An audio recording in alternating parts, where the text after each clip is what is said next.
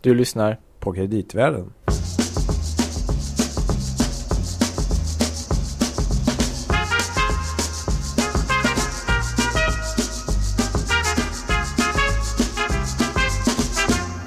Ja du Louis, Ja du Gabriel. vi fortsätter med den traditionella signaturen. Mm, mycket trevligt. Men vi kanske går vidare med lite fler okonventionella ämnen för denna, detta ja, forum. okonventionella kanske, men ack så aktuella. Och viktiga. Vik- extremt viktiga. Eller det kanske är lite grann grunden för det samhälle i vilket vi lever och verkar.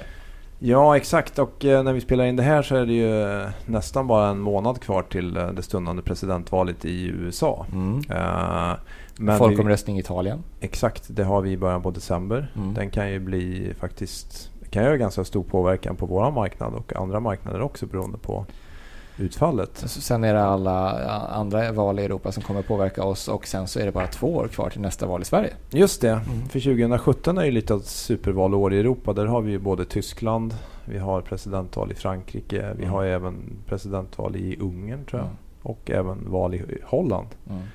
Så Innan vi presenterar vår gäst som ska hjälpa oss Mm. att navigera detta snåriga territorium som Mm. kanske inte är vår, vårt expertområde. nej, För är du är ju riktigt. Louis Landeman just det. På Danske Bank Markets. ja, som är, jobbar med kreditanalys. Just det. Ja. Och du är Gabriel Bergin. Som- Också på Danske Bank Markets tror jag. Mm, som gör detsamma. Mm. Mm. Bra. Bra. då har vi Då har gjort vi rätt ut den Ja, saken. perfekt. Nej men ap- apropå då det här med val som ofta kan ha en stor påverkan både på finansiella marknader men även på ekonomin i stort. eh, Så är det ju väldigt intressant att fundera på bland annat kan man, hur väl kan man egentligen förutspå valutgången. Ibland får vi stora överraskningar. Eh, Som exempel hade vi ju det här med Brexit där man inte trodde att utfallet skulle bli en Brexit men det blev det ju minsann. Eh, Och det finns ju flera sådana exempel. Eh, Och vi har ju även andra trender där vi generellt har fått in fler missnöjespartier inte, i, i riksdagen, inte bara i Sverige men även i många andra länder. Och Mm. där blir man ju lite fundersam på hela kring kanske kring hur demokratin och hur demokrati fungerar och hur, hur uthållig den förhoppningsvis är. Så för att hjälpa oss att reda ut de här väldigt viktiga frågorna så har vi idag även att presentera jag skulle säga, Sveriges kanske främsta valexpert eh, Sören Holmberg. Välkommen! Tack så mycket. Otroligt fint att ha dig här. Du är professor i statsvetenskap i Göteborg. Och du är även, kan man säga, expert egentligen i valfrågor och har, du har väl initierat mycket av valforskningen i Sverige? Vi är näst äldst i världen att Ja. göra systematiska sådana här mätningar. Men det var inte jag som hittade på. Utan han hette Jörgen Westerståhl en gång i tiden i Göteborg. Statsvetare på 50-talet. Mm. Och han var barnbarn till Hjalmar Branting. Okej.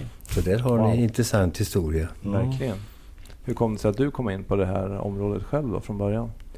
Ja, Det var när jag skulle välja min forskningsinriktning så ville jag lära mig det som var nytt på den tiden. Det här med datorer och statistik och annat. Och då var det ju väljarbeteende. Och jag Mm. åkte till Amerika och var i University of Michigan som är centrumet fortfarande i världen för den här typen av forskning. Mm.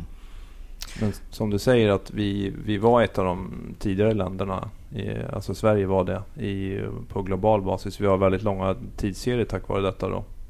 Vi var nummer två. Amerikanerna har systematiska mätningar från 52 och vi har från 56. Mm. Norrmännen har från 57. Mm. De är tre. Vad härligt att vara lite, lite Och före Norge. När ni introducerade programmet så pratade ni om viktiga val 2017. Mm. Glöm inte Norge. Just det. Norge har val också. Det brukar vara oerhört spännande. Vad som blåser i Norge brukar också pusta i Sverige året därpå. De är alltid ett år före oss. Mm. Så 17 i Norge Just är det. det val också. Mm. Men varför, och sen eh, SOM-institutet, när grundades eh, det? Det grundades 1986. Just det. Och det var en medieforskare i Göteborg som heter Lennart Weibull som ville ha mer täta mätningar om, om mediafrågor. Och jag höll ju på med valundersökningarna på den tiden och det var ju vart fjärde år, eller vart tredje år på den tiden ibland. Jag ville också ha tätare mätningar så då hittade vi på det här SOM-institutet som mäter varje år. Mm. Så vi också kunde studera hur demokrati och annat fungerar mellan valen, inte bara vid valtillfällena. Just det. Så därför SOM-institutet som nu har blivit jättestort. Ja. Och det är, en, det är en stor mängd frågor man går ut med? Ja, det är det bredaste du kan hitta i, ja. i norra Europa, den typen av mätningar som görs. Och de undersökningar som nu görs hösten 16 har just gått i fält. Så att alla som hör detta har fått ett formulär. Fyll i och svara. Vi har, vi har som alla andra bekymmer med svarsfrekvenserna. Just det. Hur, ja, många, det är hur många är det som, som får så att säga en enkät? Ja, I år tror jag det är sammanlagt över, över 25 000 och sånt där. Men vi gör ju undersökningar regionalt också. Mm. Och i olika typer av editioner. Så att det är, det är väldigt många. Mm. Just det, det finns ändå en någorlunda sannolikhet att man som lyssnare kan ha, ha fått ett sånt här helt enkelt. Mm.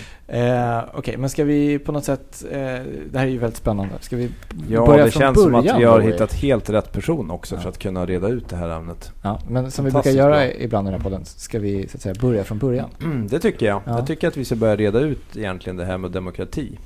Och kanske en liten kort historisk tillbakablick. För att vi pratar ju mycket om representativ demokrati och tar det på, för givet på något vis nästan känns det som. Men frågan är till att börja med just det här med representativ demokrati. Hur, hur gammalt är det egentligen? Det styrelsesättet, det är väl inte speciellt gammalt? Alltså man brukar ju alltid prata om redan de gamla grekerna. Mm. Men de grekiska demokratiexperimenten som bara varade i ungefär 185 år från mm tidigt 500-tal ner till början på 300-talet ungefär då så var det, det var ju direktdemokrati och mycket mm. lotteri när man vart utvald. Och, och det var ju bara män som fick vara med och inga slavar och, och inga kvinnor. Och, så att det var klart en begränsad demokrati men det var ju någon form av experiment mm. i demokrati. Men sen så Alexander den store och eh, Makedonien krossade den grekiska demokratin då på 300-talet mm. och sen dess har så har det varit mycket lite experiment med demokrati. Romarriket och det fanns lite grann på medeltiden men det var inte mycket att tala om. Mm. Det representativa sen, det är en uppfinning. Det var några som hittade på detta. Och det kom ju i samband med den amerikanska revolutionen på sent 1700-tal och samma sak den franska revolutionen. Så mm. Mm. Jag brukar tycka att den amerikanska presidenten James Madison är en hjälte i sammanhanget. Han var med och fixade konstitutionen i Amerika. Och, mm. Och den här idén om representation. Och samma det... sak i Montesquieu och andra i Frankrike på samma period. Mm.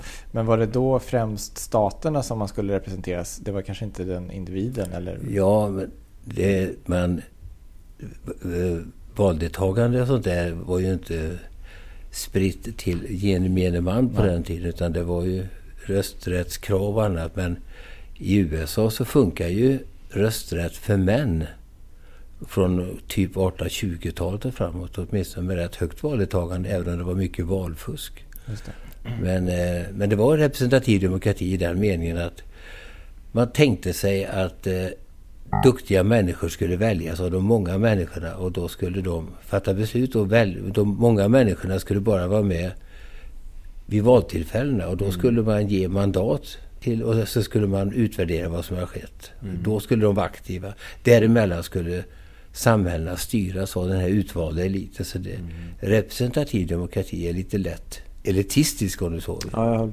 på att säga det. För jag tänkte det är ganska intressant det där med som du var inne på med Grekland. Att det var mer en direktform och egentligen skulle var och en vara villig att ställa upp. Och, och man, lotteri. Man skulle lotta fram vilka som skulle representeras. Precis. Och lottning mm. är, är fruktansvärt rättvist i den meningen ja, att då har ju alla chanser. Ja, Medan representativ demokrati då ska det väljas de som är bättre än vi som väljer. Ja. Hoppas vi ju. Vi vill ju inte att de som ska ta hand om besluten ska vara sämre än vad vi är i mm. olika avseenden. Så det är ju elitistiskt. Jag har varit med och skrivit en bok i modern tid ihop med Peter Esaiasson i Göteborg som heter Representation from above som säger något om den svenska representativiteten och vår demokrati. Och mm. som gäller i många andra länder också. Det är väldigt mycket ovanifrån. Mm. Det finns klara elitistiska ja. inslag och åsiktsrepresentativitet och annat. Det är inte alltid så perfekt som man skulle vilja det.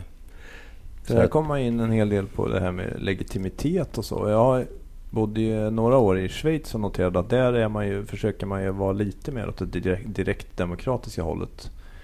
Uh, och vet även att man försöker få människor att liksom sitta med, kanske i alla fall på lokal nivå i olika, kanske en skolgrupp eller någonting sånt där. Men det, sen har jag förstått när jag pratar med folk där att problemet i dagens samhälle är ju då att det är väldigt svårt att få folk att ställa upp och att bli, bli valda. Så det, jag antar att varje form har sin... Det finns för och nackdelar med allting såklart.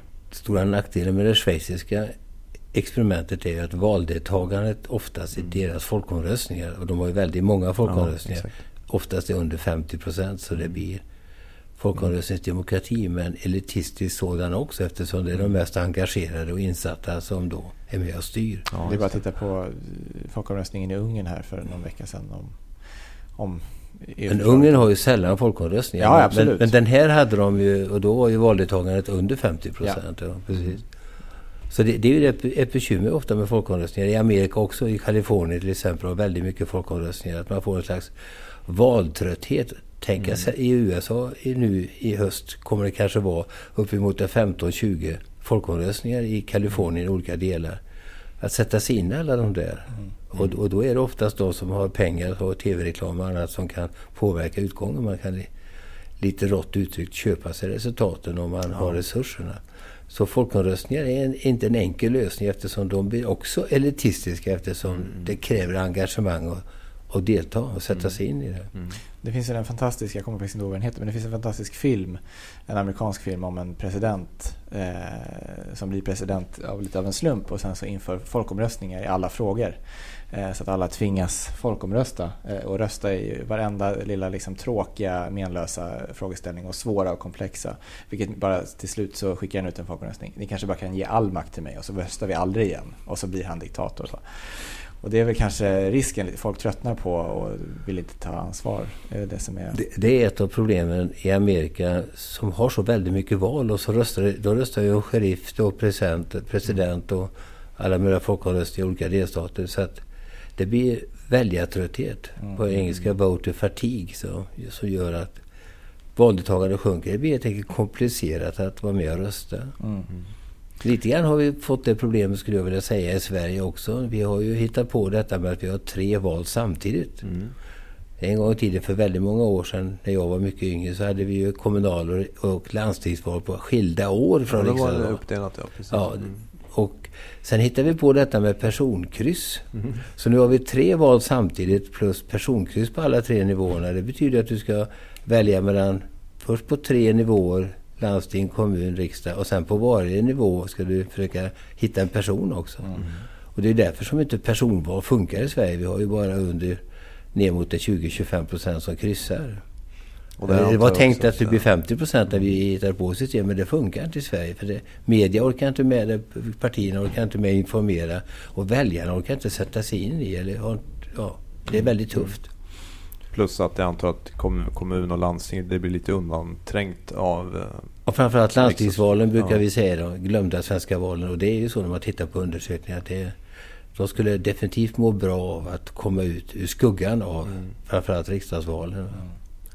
Kanske få gå tillbaka till det gamla systemet. Det är vad jag tycker, men eh, nackdelen med det gamla systemet och vi införde, för de, eh, det är bara vi i USA, nästan hela världen, som har sådana samtidiga val.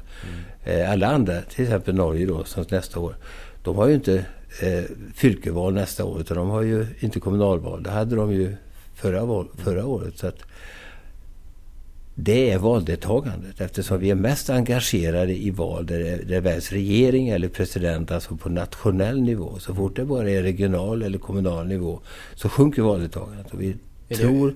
ungefär 15-20 procentenheter lägre valdeltagande blir det över hela Europa eh, när det inte är nationella val. Mm. Och det är nackdelen då, att vi får lägre valdeltagande. Är det, är det för att media är mer aktiva i riksdagsvalet eller är det eller tvärtom, så att säga, är de aktiva för att folk är intresserade av det?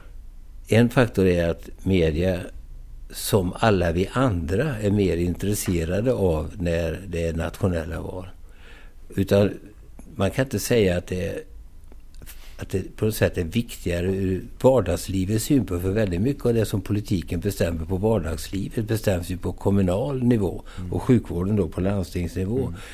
Men ändå, de här kommunala landstingsnivåerna är mer indirekt beroende av den nationella nivån. Så det är klart att det är viktigare då att välja statsminister om du så vill, eller president och regering. Mm. Uppfattar vi fortfarande, och sakpolitiskt kanske man kan tycka att det fortfarande är så. Och det är typiskt då när vi har EU-val mm. så har ni vet, vi har bara valdeltagande i Europa på omkring 40 procent. Mm.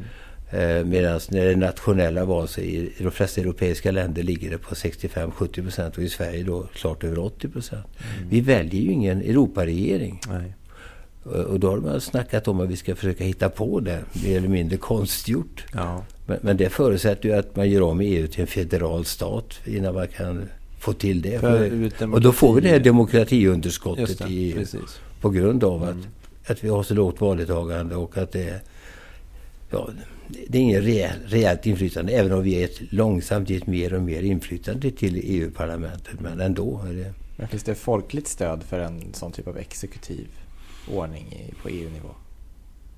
Eh, eh, inte nu skulle jag vilja säga, men det är ju väldigt olika olika länder. I vissa länder i en gång i tiden var det ju Sydeuropa som var väldigt pigga på att vi skulle stärka EU. För de hade större förtroende för Bryssel än vad de hade för Rom eller för, om du så vill, Madrid eller vad det nu var.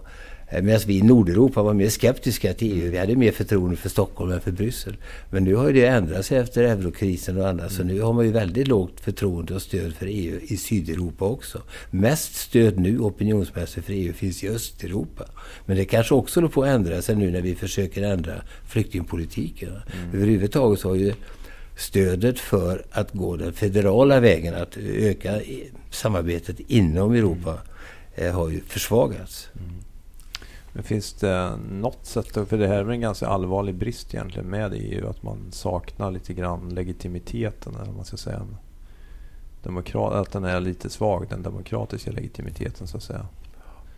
Ja, ja absolut. Det, det gäller ju all typ av demokrati. Tanken är ju att om vi har demokratiska beslutsformer så ska det ge upphov till legitimitet. Att vi som medborgare, när vi har själva fått vara med mm också accepterar beslut om skatter och regleringar och annat. Att vi följer det som besluten fattats. Om vi hela tiden inte har förtroende, då följer vi mindre.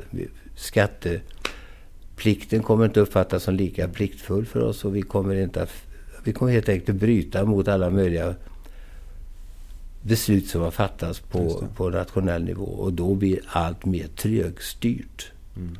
Så det är väldigt viktigt. Korruptionen kanske Korruptionen öka. kan öka och transparensen. Det, vi brukar tala om att förtroende och tillit i samhället som är kopplat mm. till legitimitet och demokrati att det ger upphov till att alla transaktionskostnader i ett samhälle, och det är väldigt mycket av det är ekonomi, mm, det går fortare, det blir mer effektivt, att bli, bli mer snabbt om vi har transparens. Och det är därför som det är så oerhört viktigt, till exempel i Sverige, att vi har en av världens högsta nivåer sedan många år tillbaka, vi i de skandinaviska länderna, i mellanmänsklig tillit. Vi litar på varandra. Mm. Och det gör att varje telefonsamtal till Försäkringskassan eller till, till banken eller med varandra går kanske fem sekunder snabbare än om man inte litar på varandra. Mm. Och det adderat över en hel befolkning blir oerhört mycket pengar. Mm. Så att eh, det är ingenting att leka med den här typen av legitimitet, tillit och förtroende. Det, det, det, det, I botten är detta ja. pengar. Man kan ju titta på, eh, jag tror att det är Economist eller någon som gör en sån här ranking av alla länder utifrån hur demokratiska de är. Eller något democracy index. Då kommer Norge i topp. Sen kommer Island och sen Sverige med ungefär samma poäng. Men med Norge med en absolut toppoäng. Håller du med om det? Att det är vi nordiska länder som är de mest demokratiska i, i världen? Beror på såklart hur man definierar det. Jag tror att den där sista eh, Economist-mätningen på demokrati så är det rätt att det är de nordiska länderna som är topp. Jag, jag tror att det var Danmark som var före Norge. Men det, ja, det här var 2015 så det kanske är... Ja, jag, det, finns, det kanske finns någon senare. Men det, det är helt rätt. Det är de nordiska länderna som ligger i toppen. Mm. Eh, och det gör vi ju på alla typer av sådana här demokratimätningar. Inte bara de som Economist gör. För de har en väldigt bred mätning av 60-tal olika indikatorer. Det finns andra som... De nordiska länderna är i topp. Och de är i topp nästan på allting som har att göra med mänskliga rättigheter och legitimitet och law and order. Och det som vi håller på med i Göteborg, det här Quality of Government-institutet mm. där vi mäter kvalitet i styrsystem och korruptionsförekomst och sånt. Det är, det är det är rätt sanslöst hur framgångsrika de nordiska systemen har varit och är och fortsätter. Och det gäller ju numera entreprenörskap och ekonomi och annat också. Om ni ser på, på Global Forum och vad de, mm. Mm. De, de index som de upprättar. Så att, men sen, Allt hänger på det här med tillit. Jag tror att förtroende och tillit är en väldigt viktig faktor i detta. Men apropå, för det, ni mäter ju mycket också det här med tillit i era mätningar. Men jag har förstått så är det också så att det skiljer sig åt mellan olika grupper i samhället. Så om man tar i Sverige så generellt är den hög. Men sen finns det väl vissa grupper där tilliten är lägre eh, än andra och så vidare. Och över tid så ser vi svaga tendenser till att de där grupperna som har lägre tillit, mm. som är grupper som har det svagare och svårare i samhället. Arbetslösa, sjuka, ja. handikappade, lågutbildade, eh, invandrargrupper. Många av de där grupperna som har lite lägre, mm. ibland tydligt lägre tillit till sina medmänniskor, det är det mm. vi pratar om, eh, har de här skillnaderna till majoritetsbefolkningen, om du så vill, ökat över tiden. Ja. Och det där är en liten varningssignal. Ja, för, vi, för att när vi mäter mellanmänsklig tillit så ligger de nordiska länderna högt. Mm. Det är Danmark och Sverige som toppar. Och vi har inte sett någon generell tendens till nedgång riktigt. Men i många andra länder, till exempel USA, där går den mellanmänskliga tilliten ner sedan rätt många år. Mm. Och i många länder, de flesta länder som vi tittar på, så står den antingen still eller långsamt på väg ner. Mm. Eh, inga bra exempel på att det är på väg upp. Utan, eh, men dock, än så länge i Sverige. Men det är lite oroande.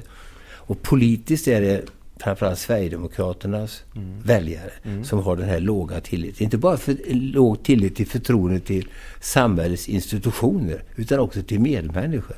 En slags cynisk inställning. Mm. Men det har blivit lite bättre bland Sverigedemokraternas väljare eh, över tid. Och det har ju att göra med att Sverigedemokraterna var ju en gång i tiden ett litet parti på 3-4-5 procent när vi började mäta. Nu är de ju uppe i, i vissa mätningar uppemot 20 procent. Mm. Och då har de rekryterat nya väljare som har lite mer som majoritetssamhället och tillit till sina medmänniskor. Så att det ser inte riktigt lika illa ut bland Sverigedemokraternas sympatisörer när det gäller mellanmänskliga nu som tidigare. Men det jag funderar på, för att det kan ju också hänga ihop med eh, den ekonomiska utvecklingen i stort. För det är som du säger, om svagare grupper har svagare tillit.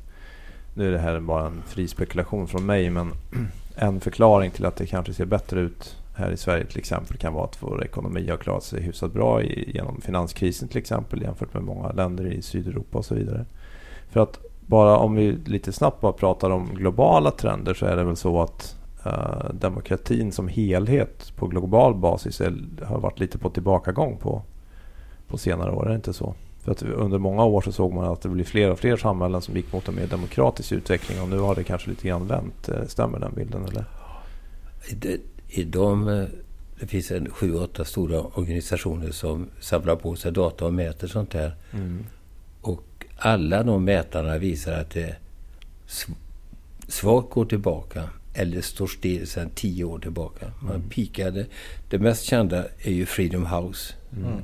Och de pikade 2006 i sina mätningar och sedan dess står det still eller svagt tillbaka. Mm. Och, och I de underliggande mätningarna de tittar, alltså jag såg på mätningarna igår, de allra senaste som har kommit ut från Freedom House, så fortsätter den här te tendensen att eh, långsamt håller det på att försvagas. Så den här demokratiseringsvågen, den har vi inte sett någonting av nu på tio år. Och exempel på länder som har, vi har Turkiet, vi har mm. Ryssland, Filippinerna mm. nu i modern tid, ja, allra senaste. Så det, det, är väldigt många sådana exempel, medan de som har gått åt andra hållet är, är små länder. Som, så att det är, eh, det är inga positiva tecken sedan tio år tillbaka. Vad tror du framöver då? Det, kan det bli ännu värre så att säga? Ja, men man, dessutom så finns det i de där projekten som... Eh, det finns ett nytt intressant projekt som mäter kvaliteten i valprocessen. Och valprocessen är ju det centrala i demokratin, att det funkar. Mm. Att valen funkar, att de verkligen inte har valfusk eller alla möjliga problem. Och det projektet visar att Unio, vilka är topp, naturligtvis de nordiska länderna. 1 till 6 är de nordiska länderna och Costa Rica är intressant. Jag tror Costa Rica är femma och Sverige är sexa. Om jag kommer ihåg sist. Tyskland är hyfsat högt också. Men intressant nog då eh, USA innan valet, men de har börjat mäta nu inför valet. De har experter som bedömer och tittar på 11 kriterier. USA är på 52 plats. Mm. Storbritannien på 45 plats. Och USA är sjunkande i den här... Vi har korta tidsserier på det här projektet. Så att även i de etablerade demokratierna så finns det sådana här skakigheter. I USA har det mycket att göra med hur valdistrikten ordnas. gerrymandering som är väldigt vanligt. Mm. I Amerika till exempel. Att man, att man fixar till gränserna så att man gynnar det egna partiet. Mm. Eh, finansieringen som ni vet i Amerika så är det ju totalt öppet numera med finansiering så att rika människor kan gå in och vara med, inklusive Trump själv som är rik, och vara med och köpa hur valen går. Så att... Eh, och sen så då det här risken för valfusk och elektroniska röstningar där man kan gå in och hacka. Och det, det finns mycket som nu eh, tyder på att vi har anledning att inte vara direkt oroliga men i alla fall fundera ja. på kvaliteten i de här. Mm. Mm.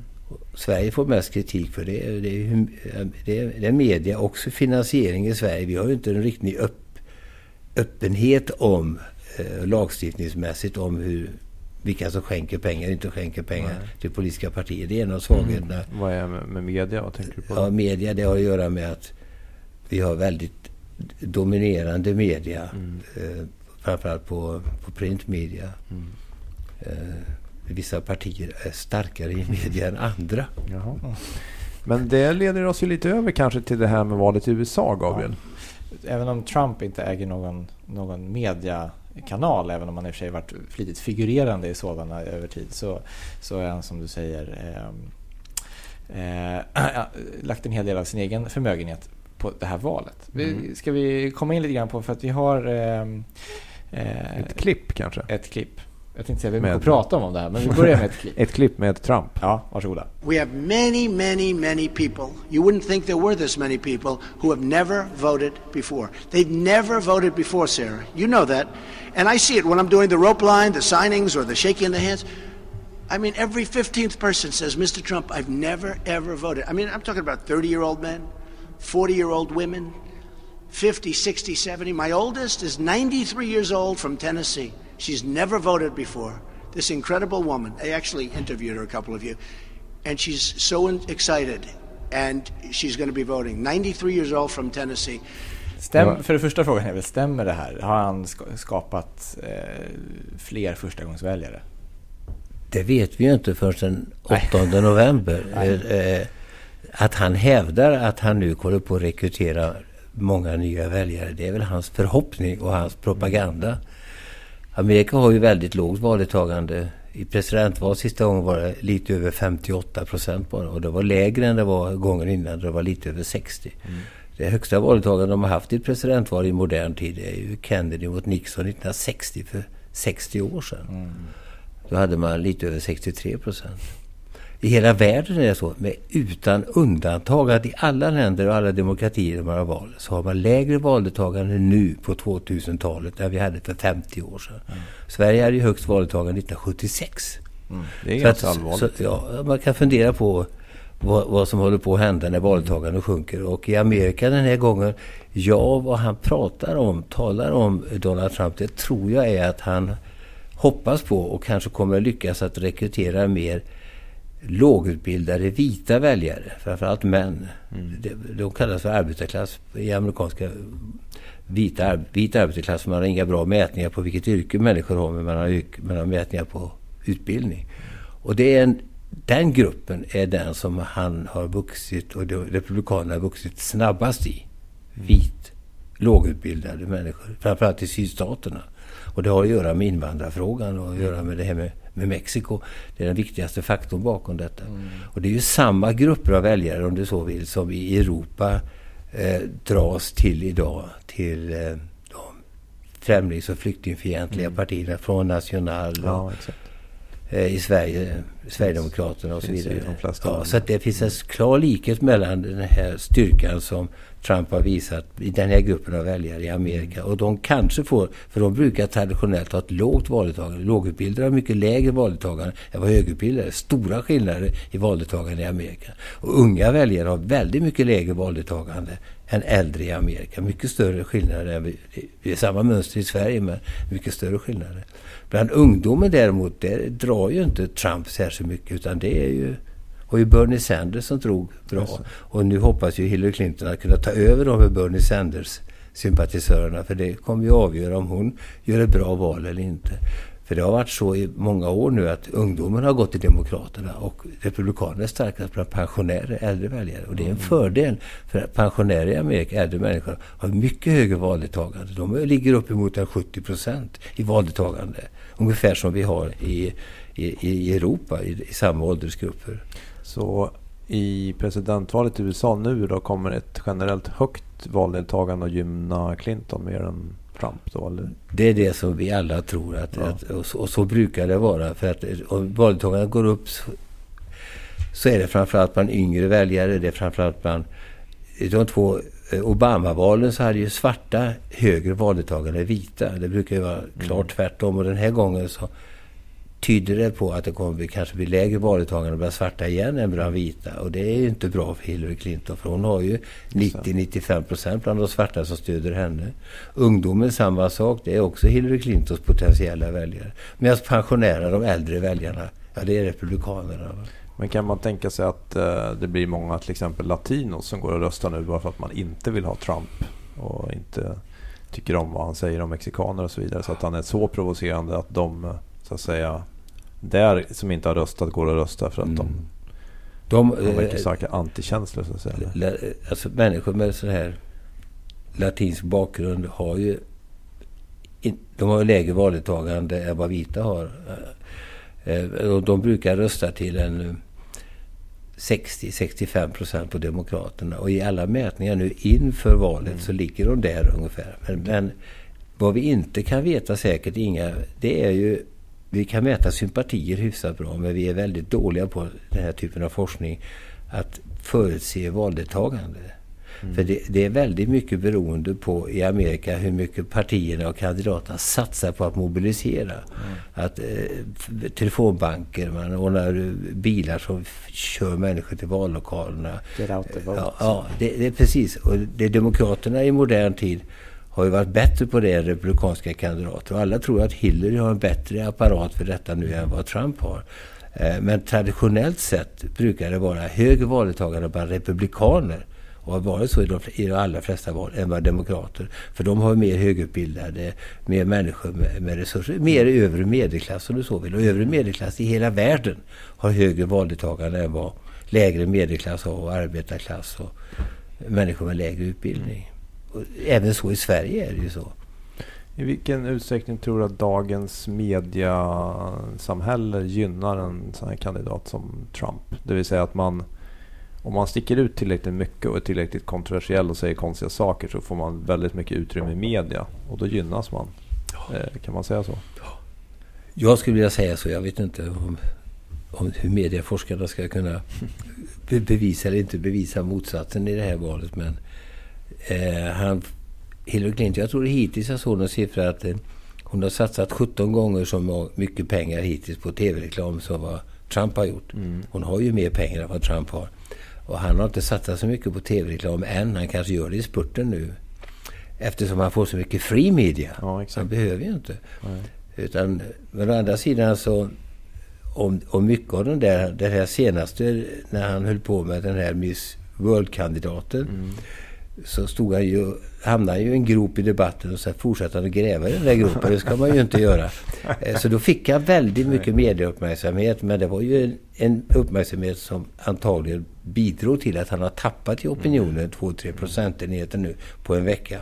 Genom att sitta och tweeta på nätterna och de har gjort nyheter och annat. Så det är inte självklart att, eh, att negativa nyheter är gynnsamma. Men, men oftast är det ju så finns ju teorier och resonemang här i Sverige om att Sverigedemokraterna gynnas av ja. att vissa, vissa kvällstidningar med centrum i Stockholm har skrivit väldigt mycket på ett olika sätt om Sverigedemokraterna.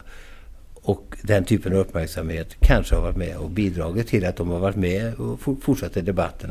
Och trots kan, att det har varit negativt. Trots att det har varit också negativt. om man från medias sida använder ett litet von oben perspektiv så kan det ju bli så att man vänder sympatierna mot den som man tycker det blir utsatt för det här. Så att säga.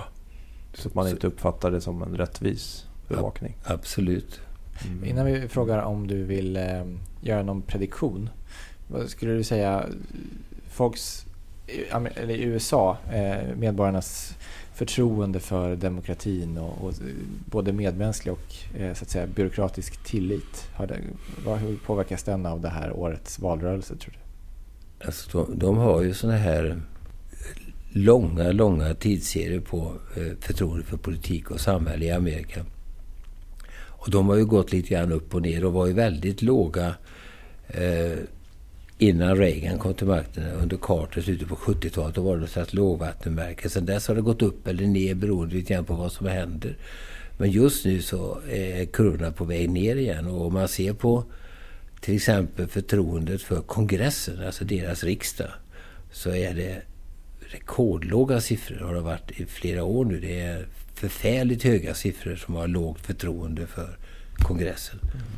Mm. Um, Obamas siffror är, har varit sämre under för ett halvår år sedan men nu är han över 50 procent som tycker han gör ett gott jobb. Och man brukar säga att om sittande presidenten har lite över 50 procent i de här mätningarna, framförallt om han har över 53, så brukar det partiet alltid vinna presidentvalet. Men det finns något undantag. Och han är uppe på 52 nu eller något sånt där lite i snitten. Så att, men ja, det, jag skulle misstänka att eh, när vi kan summera det här året, de här mätningarna, så kommer det visa sig att det var ett väldigt lågt och sjunkande förtroende. Har att göra med den här kampanjen. Och bägge kandidaterna är ju mer ogillade än gillade. Man mäter ju så kallat favorability. Mm. Och i förra valet så hade både Mitt Romney och Obama lite mer favorables än unfavorables. Det är helt enkelt en gillar och ogillar skala. Mm. Man får sätta, sätta poäng på en skala. Nu har både Hillary Clinton och Donald Trump fler som säger att de ogillar dem än som gillar dem. Och det har inte så vitt jag vet hänt någon amerikansk presidentval av bägge kandidaterna. Så, li ja, så lite grann finns det. Och det finns ju mätningar som visar detta att stora andelar av amerikanska väljarna röstar inte för någon kandidat utan de röstar på Hillary för de röstar i själva verket emot Trump. Eller röstar på Trump för de, de vill inte, ha, inte se Hillary. Va? Så det är en slags negativt röstande, en stor andel av amerikanska folk. Och det är ju naturligtvis inte bra det heller. Nej, verkligen inte. Ja. Vad ska man tro om valutgången då? Ja, jag, jag vågar ju inte ha någon personlig åsikt annat än att jag kan ju bara titta på vad alla mätare håller på med. Och, eh, de här valslagningsfirmorna och opinionsmätarna. Och det finns ju hur många index som helst nu ja. man kan titta på. Och mm. Just nu är det någonstans 75-25 eller något sånt där i i sannolikheten att det kommer bli en Hillary-seger. Och hon, tipsen är att hon kanske kommer vinna med 3 till 5 procentenheter ungefär i de här olika prognosmodellerna. Och det var ungefär så mycket som Obama vann med. Han vann ju med ungefär 7 procent första gången mot mm. McCain och så vann han med 3, någonting 8 eh, över Mitt Romney andra gången. Ja, så ja. att ungefär samma. Och, eh, och det är jämnare än amerikanskt snitt sedan 20-talet när man fick allmän rösträtt även för kvinnor är ju ungefär 11 procents skillnad mellan kandidaterna. Ja. Så att det, får du ner på 4-5 procent så är det ett jämnt val i Amerika. Men allting tyder på, alla modeller pekar på Hillary Clinton. Utom modeller som bygger på ekonometri. Det som, mm. Mm, som ekonomi och den här banken är mm. intresserade av. Som, som ekonomerna gör. De, de, jag har sett några sådana modeller och det såg jag också i valet 12. Och de pekade på att då skulle egentligen Mitt Romney ha vunnit. Om det, om det bara hade varit utifrån de här kända ekonomiska arbetslöshet och tillväxt och löneutveckling och annat. Alltså en ren, en ren om det så vill, nationalekonomisk modell. Och de brukar vara, för vi vet ju att det är en viktig faktor i val. Mm. När ekonomin är i centrum och är bekymmersam, då är det en viktig faktor för väljarna. Men om det inte är i centrum, inte är en, en viktig sakfråga, då är det varken viktigt i amerikanska eller i svenska val. Och den här gången, den rena ekonomiska modellerna tyder på att eh, Trump har chansen då att, att vinna. Men men just nu så är ju inte valdebatten i centrum. Amerikansk ekonomi går ju inte lysande men det går ju inte dåligt. Nej, Arbetslösheten är låg. Eh, men medelklassen har bekymmer i Amerika. Så att stora grupper har inte sett någon tillväxt. Och Nej. inte, ojämnt fördelad också. Och, och, och, extremt ojämnt fördelad är det ju. Men debatter är inte omkring de ekonomiska frågorna i valet utan det är ju invandringsfrågor och det är ju kompetens hos kandidaterna. Och, mm. Eh, det, är, det är ju inget, miljöval heller. Klimatfrågan är inte med. Och, Ett kulturkrig. Ja, li, lite kultur. Men väldigt mycket i, i, ligger och under ytan för Trump så har det att göra med invandringsfrågan naturligtvis. Och det är därför som han kanske rekryterar människor som har det tuffare med arbetslöshet och med industrialisering och annat i Amerika. Alltså vit, mm. vit arbetarklass i. Och då är det Pennsylvania, Michigan, Wisconsin, eh, West Virginia. Delstater som eh, där Trump hoppas då på att kunna göra en överraskning. Mm. Till exempel i Pennsylvania. Mätningarna tyder inte på det just nu. Det tyder på att Hillarys skyddsvall, firewall in Pennsylvania. Den håller än så länge. Okay. Men man ska inte räkna helt bort Trump i alla fall. Nej, det, det har ju hänt, viss, det har hänt, det har hänt tidigare i eh, de här, vi har 40-50 års mätningar nu, att man på sista månaden har kunnat spurta mm. och ta in ett, ett, man ligger efter 3-4 procent som man gör det. Det har hänt tidigare. Mm. Och vi har två debatter kvar och det kan kanske komma fram lite Wikileaks-skandaler. Ja, ja, precis. Att, och, så att eh, osvuret är absolut bäst. Spännande vilken eh, månad vi har framför oss. Verkligen. Mm. Men Gabriel, det här är så pass stort och spännande eh, område. Mm. Så jag tycker vi ska tala lite vidare om det i nästa avsnitt faktiskt. Ja. Men då med en liten mm. annan eh, vinkling på det och prata lite mer om svenska. Ja, precis. Mm. Exakt. Och även i nästa avsnitt så ska vi ha en liten utlottning, eller hur? Var det, det. Mm. det ska vi ha. Så missa inte detta. Mm. Exakt. Den som lever får se, här Den som lyssnar på nästa avsnitt helt enkelt. Precis. Mm. Ja. Välkomna eh, tillbaka. Ja, precis. Och välkommen tillbaka då Sören. Tack så mycket. Jaha. Tack. Vi hörs igen ja, snart. Hej.